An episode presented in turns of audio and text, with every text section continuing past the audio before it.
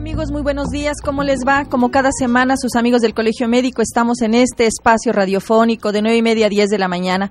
El día de hoy nos acompaña el doctor Guillermo Arteaga García. Nuestro tema, diabetes infantil. Esperamos sus llamadas al 215-2236 y 215-2106. Doctor, muchas gracias por estar aquí con nosotros en estos micrófonos. Muchas gracias por invitarme. El doctor Guillermo Arteaga García es médico pediatra, egresado del, Centro Médico Nacional 20 de noviembre del ISTE. Trabaja en el Hospital de Especialidades del Niño y la Mujer, encargado de la Clínica de Diabetes en el Niño desde hace tres años. Es médico pediatra en el ISTE, profesor de pregrado y posgrado en la Universidad Autónoma de Querétaro. Tiene a su cargo las cátedras de microbiología, parasitología, nutrición, tutoría en pediatría, coordina la enseñanza de internos de pregrado y apoyo a la misma en posgrado en pediatría recibió un reconocimiento a nivel nacional en calidad y calidez en 1999 por su labor y currículum en salud. Forma parte de la mesa directiva del Colegio Médico de Querétaro. Doctor, su currículum muy extenso, como siempre los cortamos de nuestros ponentes. Doctor Arteaga, ¿qué es la diabetes mellitus? Bueno, la diabetes mellitus es una enfermedad que mm, afortunadamente está mucho, muy conocida en la actualidad. Eh, tiene muchas aristas, muchos problemas estos pacientes y la diabetes pues, es una enfermedad que le llamamos metabólica, que la que el organismo ya no responde en forma adecuada a, a, la, a los cambios del azúcar que tenemos en la sangre. Y digo azúcar en lugar de glucosa porque habitualmente nos eh, estamos en contacto con con personas que no conocen mucho de medicina, ¿no? Entonces vamos a tener que hablar en términos más coloquiales que médicos para que el público en general eh, nos entienda, ¿no? Yo creo que ese es el propósito, doctor, dar el conocimiento con palabras muy cotidianas para que la gente conozca, le pierda el miedo a las enfermedades, porque cuando uno sabe que pierde la salud se queda paralizado, espanta mucho y sobre todo estas enfermedades que son crónicas que van, que van siendo degenerativas, que son progresivas. Entonces la gente tiene mucho, mucho miedo y ¿qué más que, que se esté informando? Que sepa de qué se trata, que sepa que puede tomar eh, su área de poder para controlar este tipo de enfermedades y tener una, una calidad de vida igual que cualquier otro. Doctor, ¿cuántos tipos de diabetes existen? Bueno, la diabetes, eh, regresando un poquito a la anterior pregunta, la diabetes es una enfermedad donde no se produce una hormona que produce un órgano de nuestro eh, cuerpo que se llama insulina. Si este órgano es el páncreas y la hormona que no que no fabrica se llama insulina o que la fabrica en menor cantidad y que no es aprovechada para su utilización. Hay dos tipos de diabetes, la diabetes tipo 1, que es la que principalmente tienen los niños, y la diabetes tipo 2, que es la que tienen los adultos principalmente, aunque también existe la 1 y la 2 en diferentes edades. La 1 es debido a que el páncreas ya no produce insulina. Se tiene mucho el antecedente o se, se conoce en este aspecto que hay un antecedente de una infección previa, probablemente viral, que el virus por alguna situación se fue al páncreas, eso no sabemos por qué eh, no hemos llegado hasta ese nivel de, conocimiento de por qué un virus de un cuadro catarral o de alguna enfermedad de esa naturaleza se va y se instala en el páncreas, provoca un problema del páncreas, un cambio mucho muy importante del páncreas y esas células que producen la insulina pues ya no la producen. Entonces este niño va a ser como su nombre lo dice en la diabetes tipo 1 insulino dependiente. En cambio la del adulto o la de tipo 2, eh, si hay insulina en menor cantidad eh, debido a otros factores y la insulina al quedarse unida a, la, a una proteína transportadora que es la albúmina, eh, los hipoglucemiantes orales eh, rompen esta unión para poder ser utilizada la poca o mucho que haya. ¿no? ¿Y qué hay del aspecto hereditario en, en los niños, doctor? En el niño realmente no hay un, un, aspecto hereditario muy importante en la diabetes tipo 1. En la diabetes tipo 2 sí, sí, definitivamente el factor hereditario juega un papel relevante porque sabemos que los papás o, los familiares que tienen diabetes van a heredar ese factor eh, de, de genético o de herencia hacia la hacia los hijos y entre más eh, número de familiares existan con diabetes más fácil van a ser la, la posibilidad o más en aumento es la posibilidad de que exista una diabetes del tipo 2, no del tipo 1. El tipo 1 es debido a otros factores, como habíamos hablado, de tipo viral. ¿Y el aspecto autoinmune tiene algo que ver, doctor? Sí, sí, definitivamente, porque se destruyen las células del fabricantes de, de la insulina y esto tiene a su vez eh, la importancia que al destruirse las células ya no se forma la insulina como debería de, de formarse. ¿no? Bien. ¿La obesidad y la vida sedentaria influyen para que se presente la diabetes? Este es uno de los grandes retos en, en nuestra actualidad. Recordar que cada día tenemos más niños obesos, más adultos obesos. Así es. ¿Y por qué se han hecho esta, esta situación?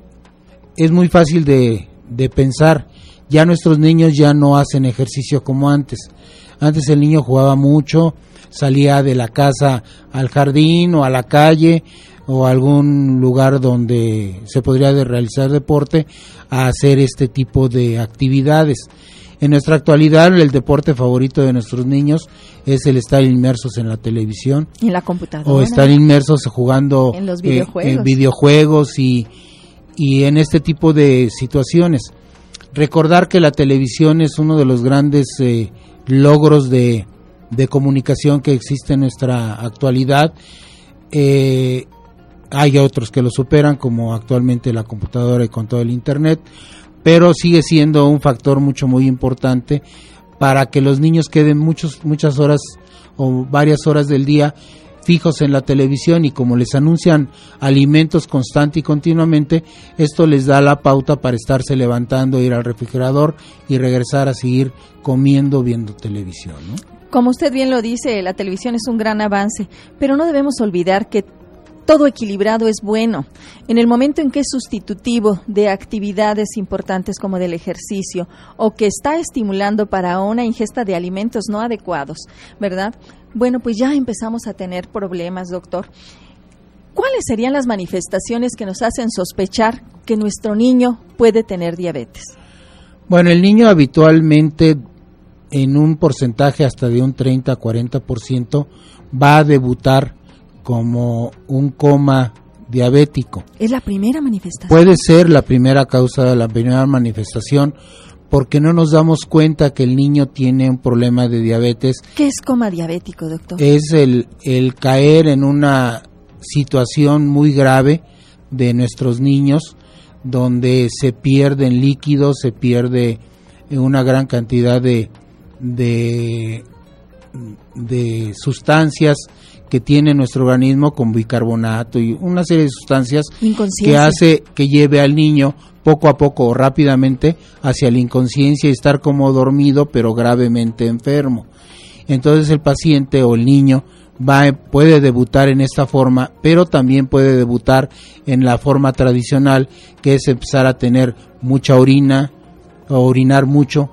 Eh, niños que ya controlaban perfectamente sus esfínteres, que no se levantaban en la noche para ir a orinar, y de repente empiezan a orinar en la noche, piden muchas veces eh, eh, a los maestros que los dejen salir al, al baño, eh, y los papás se dan cuenta que empieza a orinar más, empiezan a tomar muchos líquidos. Como consecuencia de, como consecuencia de estar orinando y de que tienen gran cantidad de azúcar en la sangre, que esto les ocasiona la sed que tienen en forma intensa. Y curiosamente, en el adulto hay mucha, hay una gran cantidad de necesidad de comer, que se llama polifagia, o sea, que quieren, que quieren estar comiendo todo el día, y en el niño no, en el niño aparte de que sí puede tener una etapa de comer mucho, puede estar teniendo problemas de que no puede comer porque tenga náuseas, porque se vea mal el niño, el niño empieza a bajar de peso en una forma muy rápida, empieza a tener palidez generalizada, y entonces los papás se dan cuenta de que el niño tiene un problema, que es, pues no lo sabemos en ese momento, por eso tienen que acudir con un médico para poder determinar qué es lo que le está pasando al niño. Y en cuanto a su actividad física, los niños también la disminuyen. Muchísimo.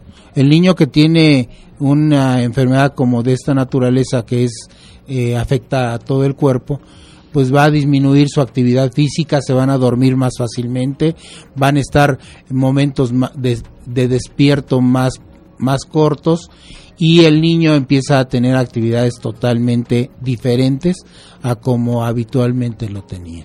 Bien, ¿cómo se hace el diagnóstico de la diabetes, doctor? Primero, pues teniendo que ver al niño, teniendo que hacer una buena historia clínica, preguntarle qué ha sucedido con el niño durante los últimos eh, uno o dos meses eh, y qué cuántos son los problemas que tiene. Segundo, eh, ahondar más en esta famosa historia clínica, preguntarle cuáles son los signos o síntomas o qué siente el niño o qué ven los papás que está pasando con el niño. Y lógico pues tener que hacer unos estudios simples de laboratorio como es tomar un destrostis que es una tira reactiva donde le damos un pequeño piquete en el dedo al niño lo estudiamos en un aparato especial y esto nos va a dar la cifra que tiene de azúcar en la sangre y eh, de ahí empezamos todo el cortejo de estudio para ver qué tan importante es su problema en ese momento de la consulta. Bien, doctor Arteaga, nos llega la primera llamada de la señora Carmen González de la colonia San Pablo. Nos dice que cuando una mujer tiene diabetes gestacional, es decir, si está embarazada y, y cursa con diabetes, ¿qué probabilidades hay de que su niño sea diabético? En, no existe una probabilidad muy, muy, muy grande, pero sí hay, hay factores que nos hacen pensar que un niño puede ser diabético en futuro. ¿Cuáles son los signos de los niños o cuál es el signo más importante de que el niño puede ser diabético a futuro? Primero, que la madre sea diabética. Eso ya le da un porcentaje muy importante de, de, probabilidades, no quiere decir que el niño lo vaya a hacer, va a tener probabilidades de ser diabético. Y segundo, los niños que pesen por arriba de 3 o de 3,800 de, eh, de kilos de peso al nacer en adelante, tiene una posibilidad también mucho muy alta de ser ese niño a, a través de los años de ser diabético. todos los niños que nacen gorditos, llamémosle así, eh, tienen esa, esa facilidad. Y eh, recordemos que antiguamente decíamos que el niño gordito se veía más bonito y era más sano, y no es cierto. El niño gordito tiene eh, handicaps o, o mayor frecuencia de padecer diferentes enfermedades, no necesariamente la diabetes como tal, ¿no? Sino puede tener otro tipo de problemas mucho muy importantes, ¿no? Bien, bien, como ven, el tema es muy interesante. Amigos, no dejen de llamarnos al 215-2236 y 215-2106.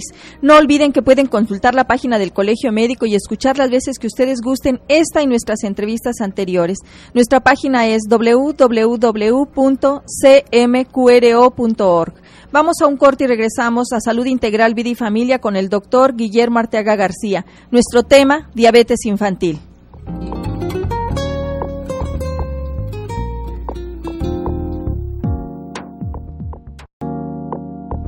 Bien amigos, vamos a continuar con nuestro tema.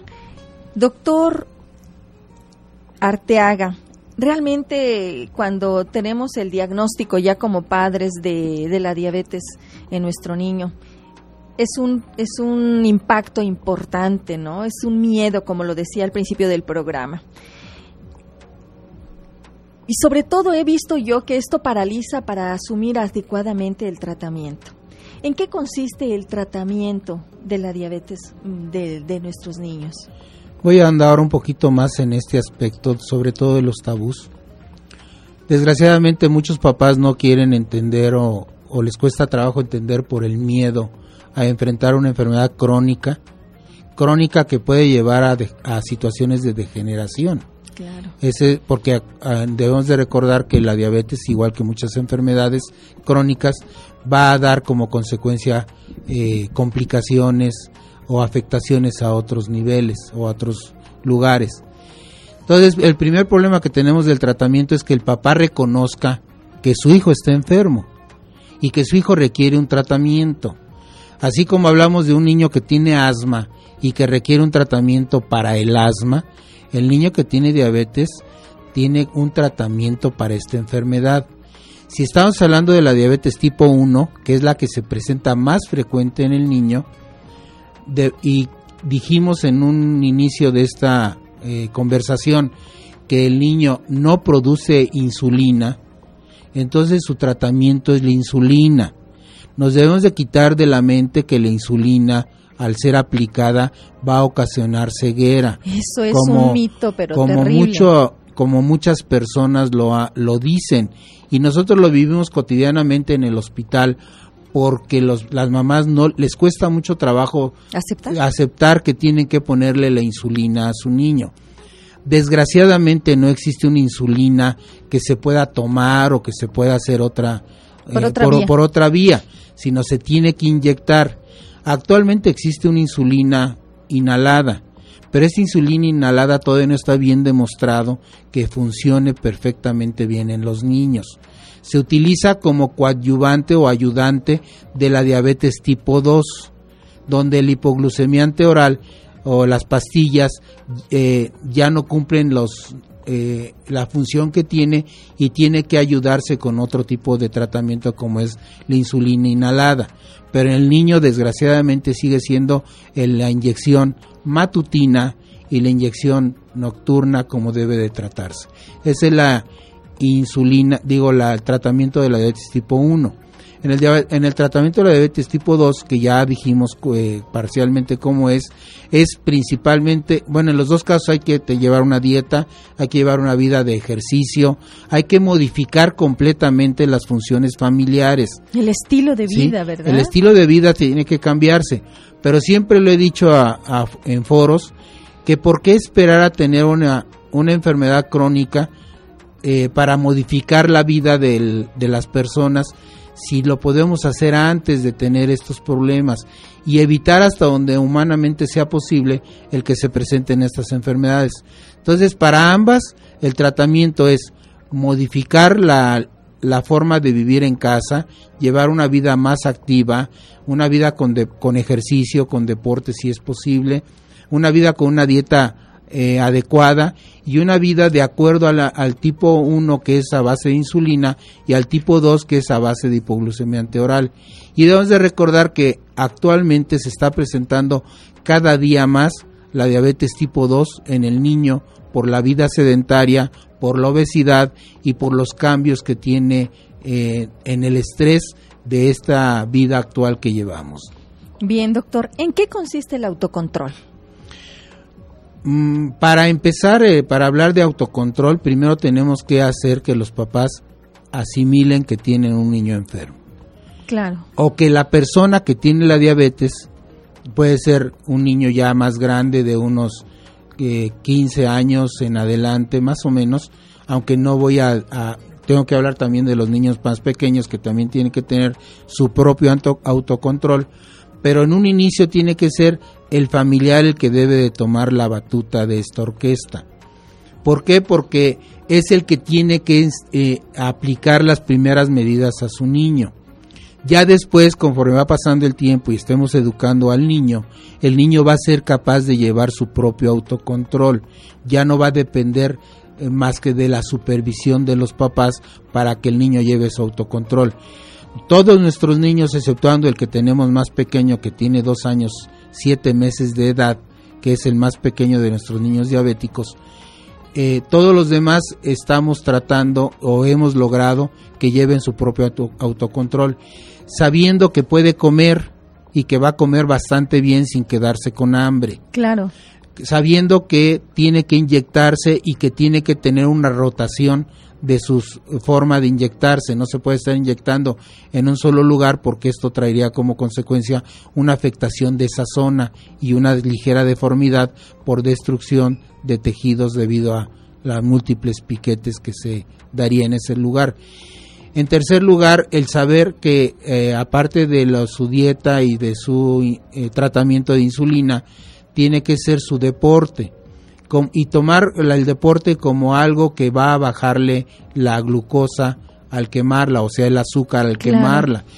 Y el niño tiene que entender desde el punto de vista psicológico y tiene que tener un apoyo muy grande familiar, psicológico, nutricional, pero voy a regresar al psicológico, un apoyo psicológico mucho, muy trascendental porque el niño tiene que entender que está enfermo. Él no lo comprende, él no sabe por qué no puede hacer lo mismo que los demás, porque los demás a lo mejor estamos mal en estar comiendo alimentos chatarra como es lo que vemos. Pero culturalmente lo tomamos como que es lo normal, como que es lo natural. Y él sale fuera de este patrón cultural, entonces se siente diferente y le va a estar afectando. Sí, definitivamente. Eh, mm, yo soy uno de los médicos que más hablo sobre los alimentos famosos, alimentos chatarra o golosinas, y que hay, estoy en contra totalmente de ese tipo de alimentos y muchos papás me, me, me preguntan, bueno, doctor, cuando usted era niño, no los comía, no los comía, no comía golosinas. Yo soy una persona ya muy, muy grande, ya cerca de la tercera edad que le llamamos en la actualidad.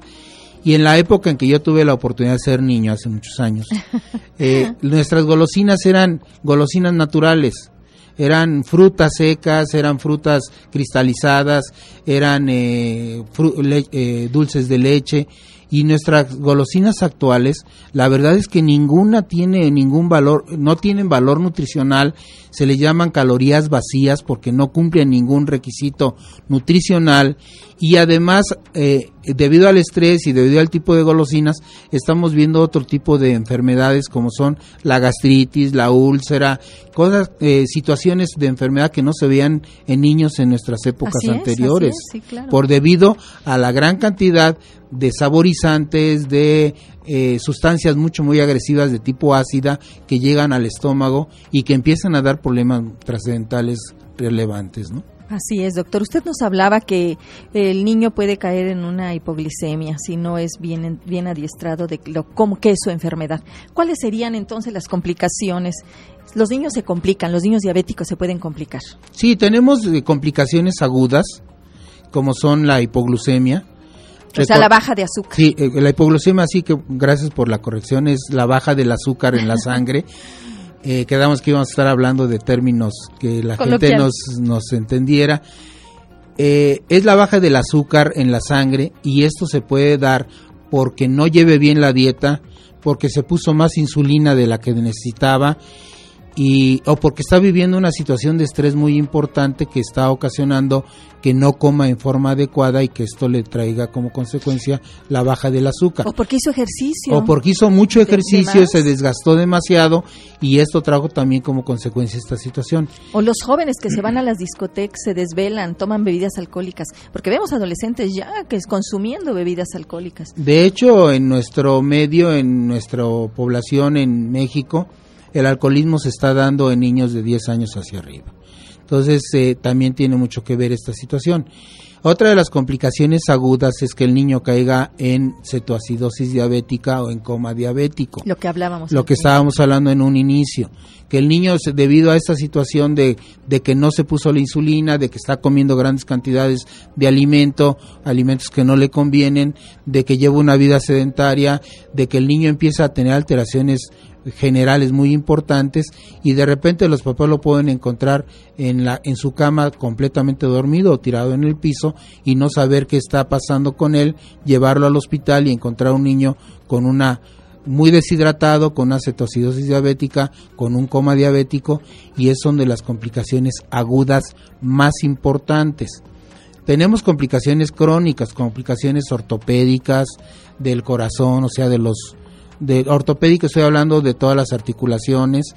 Eh, tengo, tenemos complicaciones de los vasos sanguíneos y del corazón, tenemos complicaciones de los pies, del riñón, de todos y cada uno de las partes de nuestro organismo existen complicaciones a largo plazo.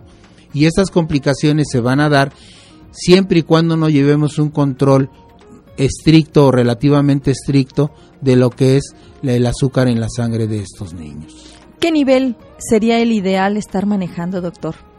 Para los niños diabéticos. diabéticos. Eh, lo óptimo sería tener siempre a un niño con 70, 100, 100 110 de, de, de, glucosa.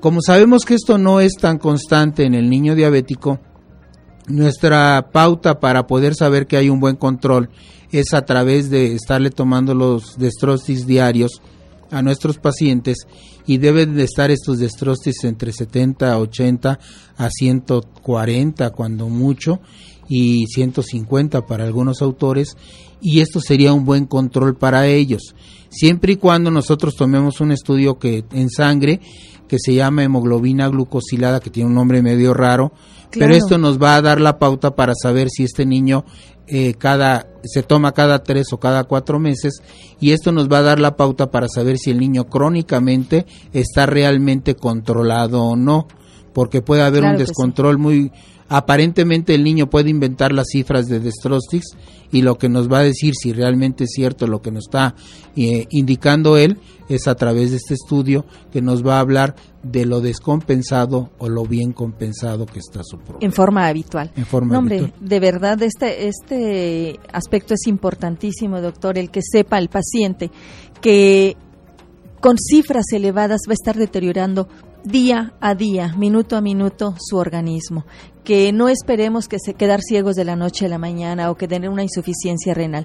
Que esto se va gestando día con día cuando no tenemos un control adecuado. Doctor, nos llega una llamada del señor Rodríguez Torres del Cerrito Colorado. ¿A qué se debe la manifestación de esta enfermedad? ¿A herencia o a un mal cuidado en el embarazo? No, no, no tiene nada que ver el, bueno, tiene mucho que ver el cuidado del embarazo para beneficio de, de nuestra población, para nuestro beneficio de nuestras mujeres, pero no tiene mucho que ver el, el mal control del embarazo. El embarazo puede afectar más a la mujer que al, que al propio niño, aunque el binomio puede ser afectado. Y nada más ya por último, para poder recalcar un poquito más esto, debemos de recordar que la diabetes es una enfermedad que nos va a afectar a todo el organismo y ya nosotros tenemos niños operados de catarata debido a, la descompensación de la diabetes. Y sí quiero ahondar más en este aspecto del control porque de todos modos el niño tiene que ser, eh, llevar una vida mm, hacia la normalidad como debe de ser. Doctor, pues el tiempo aquí es nuestro enemigo número uno. Eh, nos quedan todavía muchas, muchas preguntas que yo creo que vamos a ahondar en un, en un tema, este, en otro programa.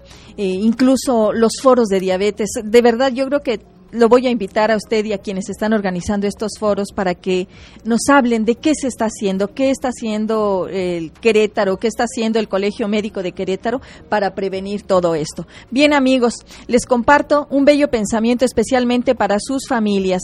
Un buen hogar se construye con amor. Si los hijos se sienten amados, despejan su mente, se sienten tranquilos, se interesan por complacer a sus padres, con sabiduría para educar a los hijos en la responsabilidad y en la libertad paciencia para enseñarles sin someterlos, confianza para transmitirles buenos sentimientos y conformar su personalidad, fe para alentarlos en las dificultades, valor para aceptar lo que ellos elijan, diálogo para compartir alegrías y tristezas, ejemplo porque los padres son modelos que los hijos imitan, oración porque dialogar con Dios da sentido a la vida aún en los fracasos. Por hoy es todo, amigos. Gracias a los que hacen posible este programa y en especial a ustedes por permitirnos entrar en sus hogares. Yo soy la doctora Irma Quintanilla González. Que disfruten de un excelente fin de semana. Doctor Arteaga, muchísimas gracias por estar aquí con nosotros. Gracias a ustedes por invitarme.